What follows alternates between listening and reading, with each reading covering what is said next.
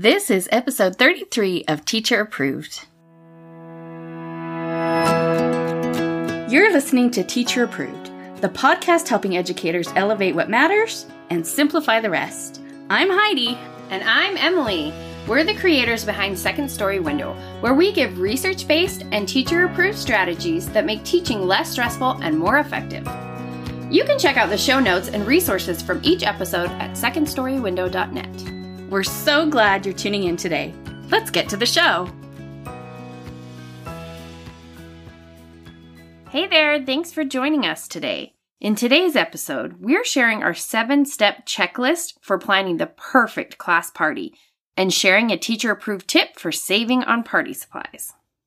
We start our episodes with a morning message, just like we used to do at morning meeting in our classrooms. Today's morning message is What's your best tip for class parties? Emily, what's your tip? Mine is to communicate early with any helpers you may have. I like to give them several weeks' notice about the party and you just want to make sure everyone is on the same page for the party and any expectations you have about it. That is so important. I have been burned by that in the past. How about you, Heidi? My tip is to, as much as possible, have things separated out ahead of time. So if you're doing something like playing bingo, try and count out the M&Ms beforehand. Or if you're doing a craft, have all the pieces ready to go or, you know, decorating cookies. That's something I always did in my class parties. Try having a paper plate and a knife for each kid. Just everything runs so much more smoothly if you're not trying to hand out lots of supplies in a hectic moment. Oh, that's so true. We have some responses from our community as well. Julie's tip is to avoid them if you can. Denise's tip is to include healthier snack options like fruit and veggies if you're planning to have food. I'm sure the parents would appreciate that. Melanie's tip is to run them like centers. And we totally agree. We're going to talk about that more coming up. Kate's tip is to run two big rotations, like having half the class do a craft and the other do games and then they switch. This might be a good option, especially if you don't have any party helpers. We'd love to hear your response to this and other questions over in our teacher approved Facebook group or on Instagram at Second Story Window, and that is with a two. Today, we are talking about everyone's most favorite dreaded activity class parties. I feel my stress level just rising hearing those two words. But class parties really don't have to be stressful. In fact, by getting clear on your vision, they can be something that you might even enjoy. To me, the hallmark of a well run, exciting class party is that everyone is happily engaged in fun, low key activities. And I really mean low key. Anything outside normal classroom activities is enough to give it a party feel. We might have Monster Mash playing at a medium volume in the background, but that's as wild as it's going to get. and I promise my students always had plenty of fun. Yeah, it's true. Sometimes we think it needs to be a little bit more difficult than it does. Maybe you do have a different, wilder idea of what makes a class party exciting.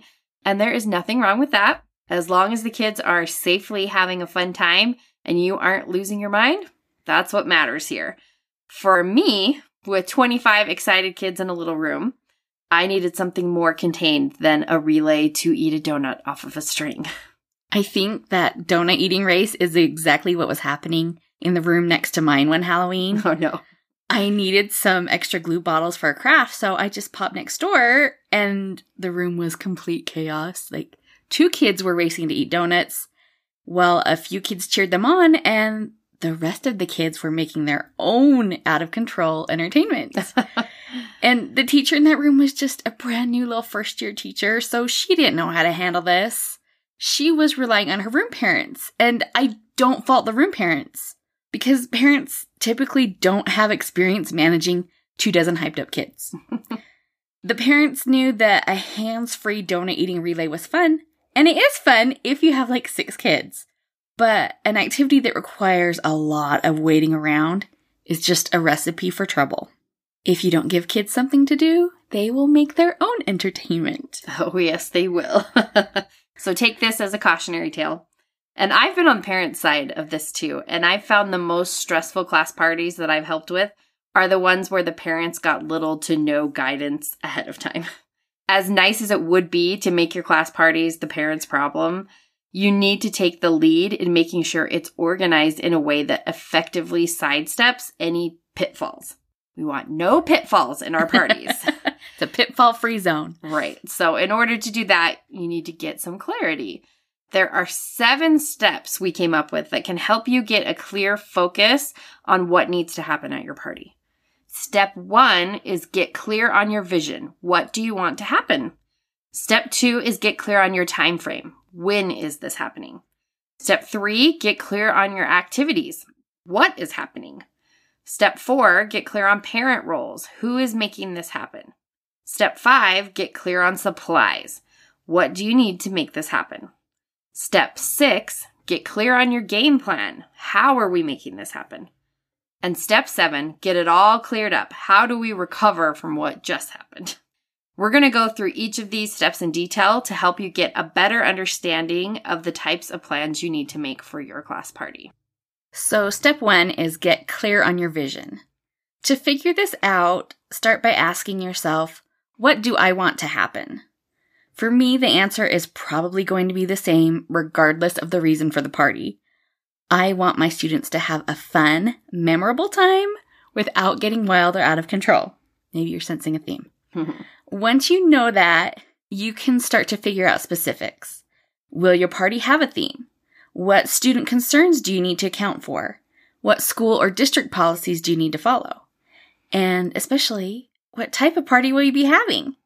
And my answer to that was always rotating through stations. Yes.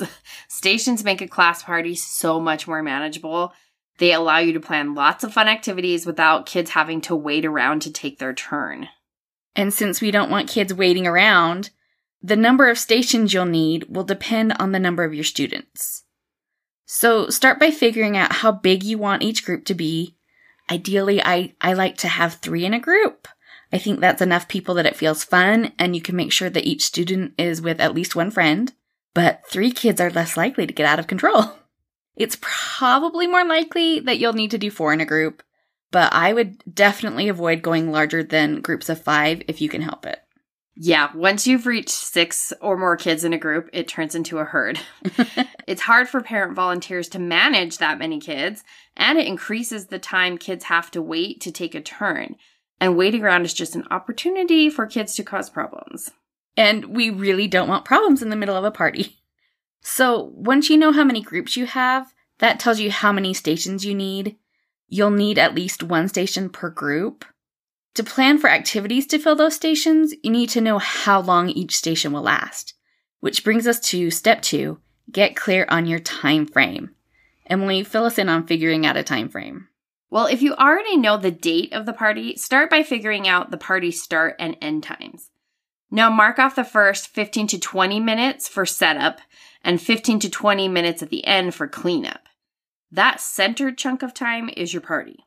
Once you have that length of time figured out, divide it by the number of stations to determine how long kids will be at each station. The length of time each station lasts determines what kinds of activities you can do.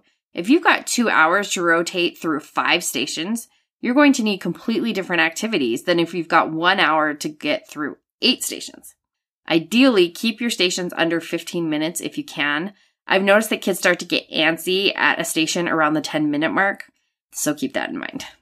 So, once you've nailed down how long your stations will last, set aside that last minute of each rotation for a one minute cleanup. So, let's say you plan for each station to last 11 minutes.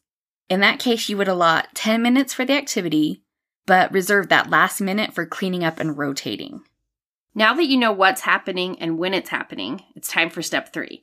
Get clear on your activities. What is going to be happening? To get clear on what's happening, start by figuring out what type of stations you want. Crafts are always a winner.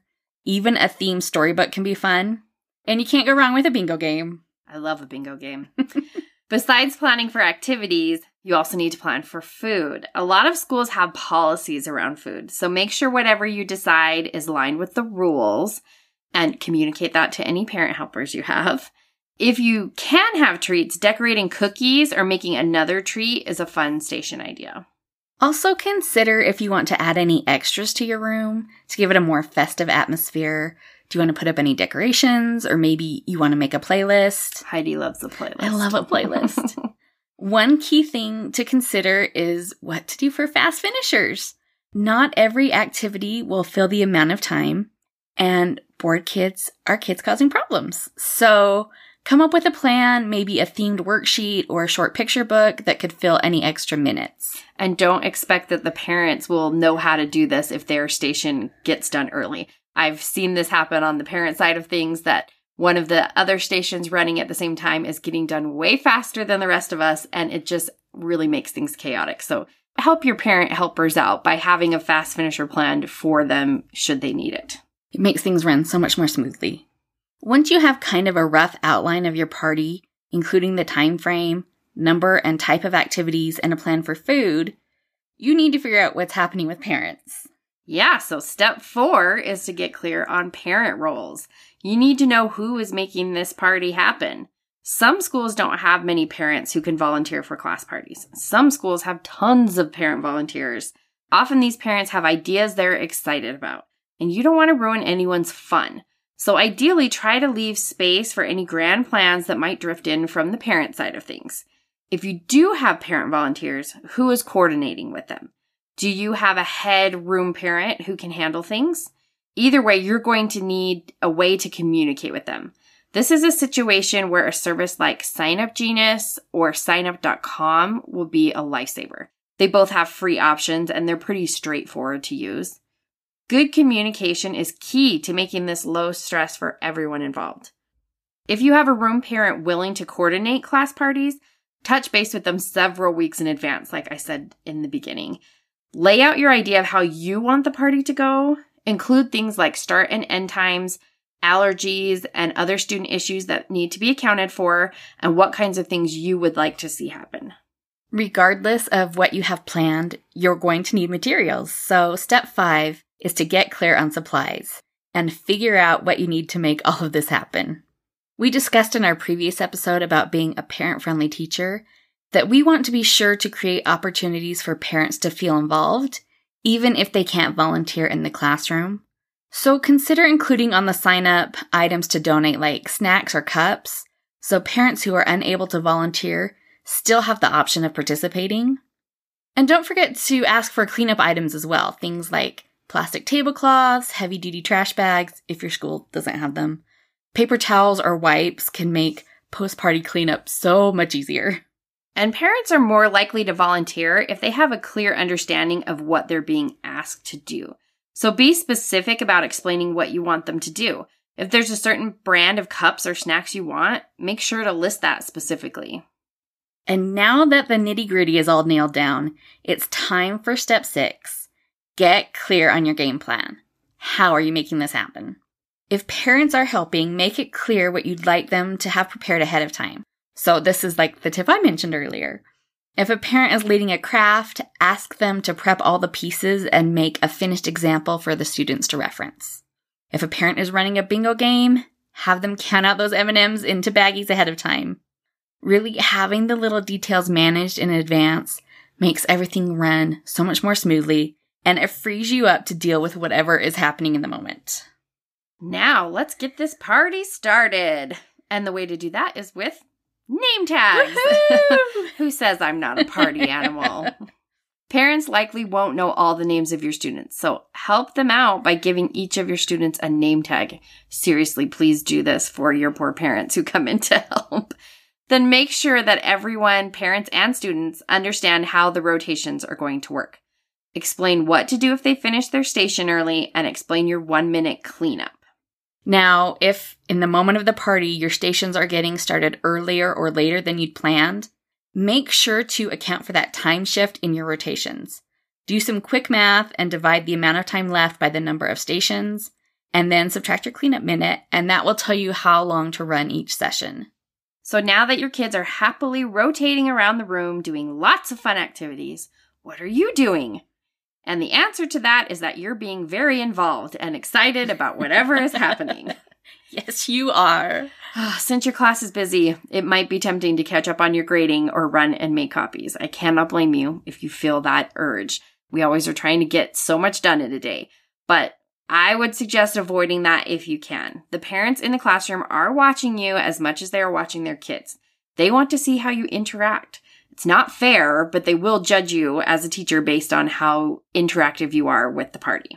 And something to keep in mind is that even if the parents are running things, you are still the one responsible for what is happening in your classroom. You don't want to get in trouble because the parents didn't supervise the pinata well enough and now someone has a bruised head. Oh, yeah. and that is a lot. Congratulations. You've made it to the end of your party. Now what? Well, step seven is to get cleared up. How do you recover from what just happened in your classroom? Back in step two, we suggested adding 15 to 20 minutes to the end of your party. This is where you'll need those minutes. Giving yourself a time buffer allows you to wrap up the party in an intentional way, and this will save you so many headaches. So, for example, if my party is at the end of the day, I will make sure to schedule the party's end before the bell. If school is out at 3:30, I'd try to end my party by 2:40 or 2:45. That gives me a comfortable buffer because it is likely that stations are going to run a few minutes longer than planned. So that means I would actually be wrapping up the activities around 250 or maybe even closer to 3. And then the next thing I focus on isn't cleaning up the party, it's getting the kids ready. I want them to get packed up for the day. I want them to get their backpacks and lunch boxes. I hand out anything that needs to go home. And then once the kids are packed up, I do something very chill that they can do independently. So if you are allowed, watching a short cartoon is perfect to keep the kids busy while the adults clean up the actual party. Yes. If you don't plan for a comfortable buffer of time to clean up and reset your room, you will be kicking yourself. If your party goes up to the bell, it'll be a madhouse trying to get the kids out the door with all their stuff while you're trying to wrap up the party. You're already exhausted, so don't make your job harder by not scheduling time to clean up. And that is how you plan a fun class party with a minimum of headaches. Remember these seven steps to help give focus to your planning. Step one, get clear on your vision. Step two, get clear on your time frame. Step three, get clear on your activities. Step four, get clear on parent roles. Step five, get clear on supplies. Step six, get clear on your game plan. And step seven, get it all cleared up. Now let's talk about this week's teacher approved tip. Each week we leave you with a small actionable tip that you can apply in your classroom today. This week's teacher approved tip is sign up for Oriental Trading Company's mailing list. So if you aren't familiar, Oriental Trading Company, or OTC as they go by now, is a party supply company. You can definitely order tablecloths and balloons from them, but they are really handy for cheap party activities. I used them when I taught second grade. We ordered from them when we taught preschool. Honestly, they were such lifesavers for our parties. But the shipping can be a little pricey. So you want to get on their mailing list. And I would not normally suggest getting on a mailing list, but this is worth it. They frequently do coupons for free shipping on orders of at least $49, which might work if you have a big order. Maybe your whole grade level is ordering their supplies at once or something. But the coupon to watch for is free shipping on any order. So in September, I use that coupon to order anything I need for Halloween. In October or November, I order for Christmas. And in January, I use that coupon to order for Valentine's Day. And I really even put it in my planner so that I don't forget. So save yourself some planning and prep, and definitely save yourself on shipping and get on OTC's mailing list. And do they have one of those coupons pretty much every month? Yeah, yeah, they definitely do. Oh, that's awesome. So it's real handy. Yeah, that's a great tip. To wrap up the show, we're sharing what we're giving extra credit to this week. Heidi, what are you giving extra credit to? I am giving extra credit to the new season of The Great British Baking Show on Netflix. It is just so lovely. I love it. Even when they're baking things like fish cake. Oh, that was that was horrifying. that was a dark. yet, okay, that I was a still loved moment. it. and it's filmed in the summer outside in a tent, so The setting is green and sunny, but it really, I have found it, it's such a cozy, pleasant show that it, it seems perfect for fall. So I've really been enjoying that. I've been looking forward to my new episode every Sunday. And Emily, what are you giving extra credit to this week? I'm giving extra credit to kitchen shears. I didn't realize how much I use and love mine until one of my kids stole them for a project and they were missing for a couple of weeks. I hate when they always take my good scissors for whatever they're working on. I ordered another two pairs so that we would always have a clean pair. I just love having kitchen shears for cutting up kids' food, especially pizza. And for myself, I love having a nice pair of sharp shears to cut up my salad into tiny Oh, pieces. yeah. Salad is so much better when everything is cut small. So get yourself a pair of kitchen shears, and I will link the ones I got in the show notes. Are they dishwasher safe? Of course they are. feel that makes such a difference. I had some that couldn't go in the dishwasher and oh, no way. it was not great. That's it for today's episode. Use our seven steps to help plan the perfect class party. And don't forget today's teacher approved tip to save on party supplies. We hope you enjoyed this episode of Teacher Approved. I'm Heidi. And I'm Emily. Thank you for listening. Be sure to follow or subscribe in your podcast app so that you never miss an episode. You can connect with us and other teachers in the Teacher Approved Facebook group. We'll see you here next week. Bye for now. Bye.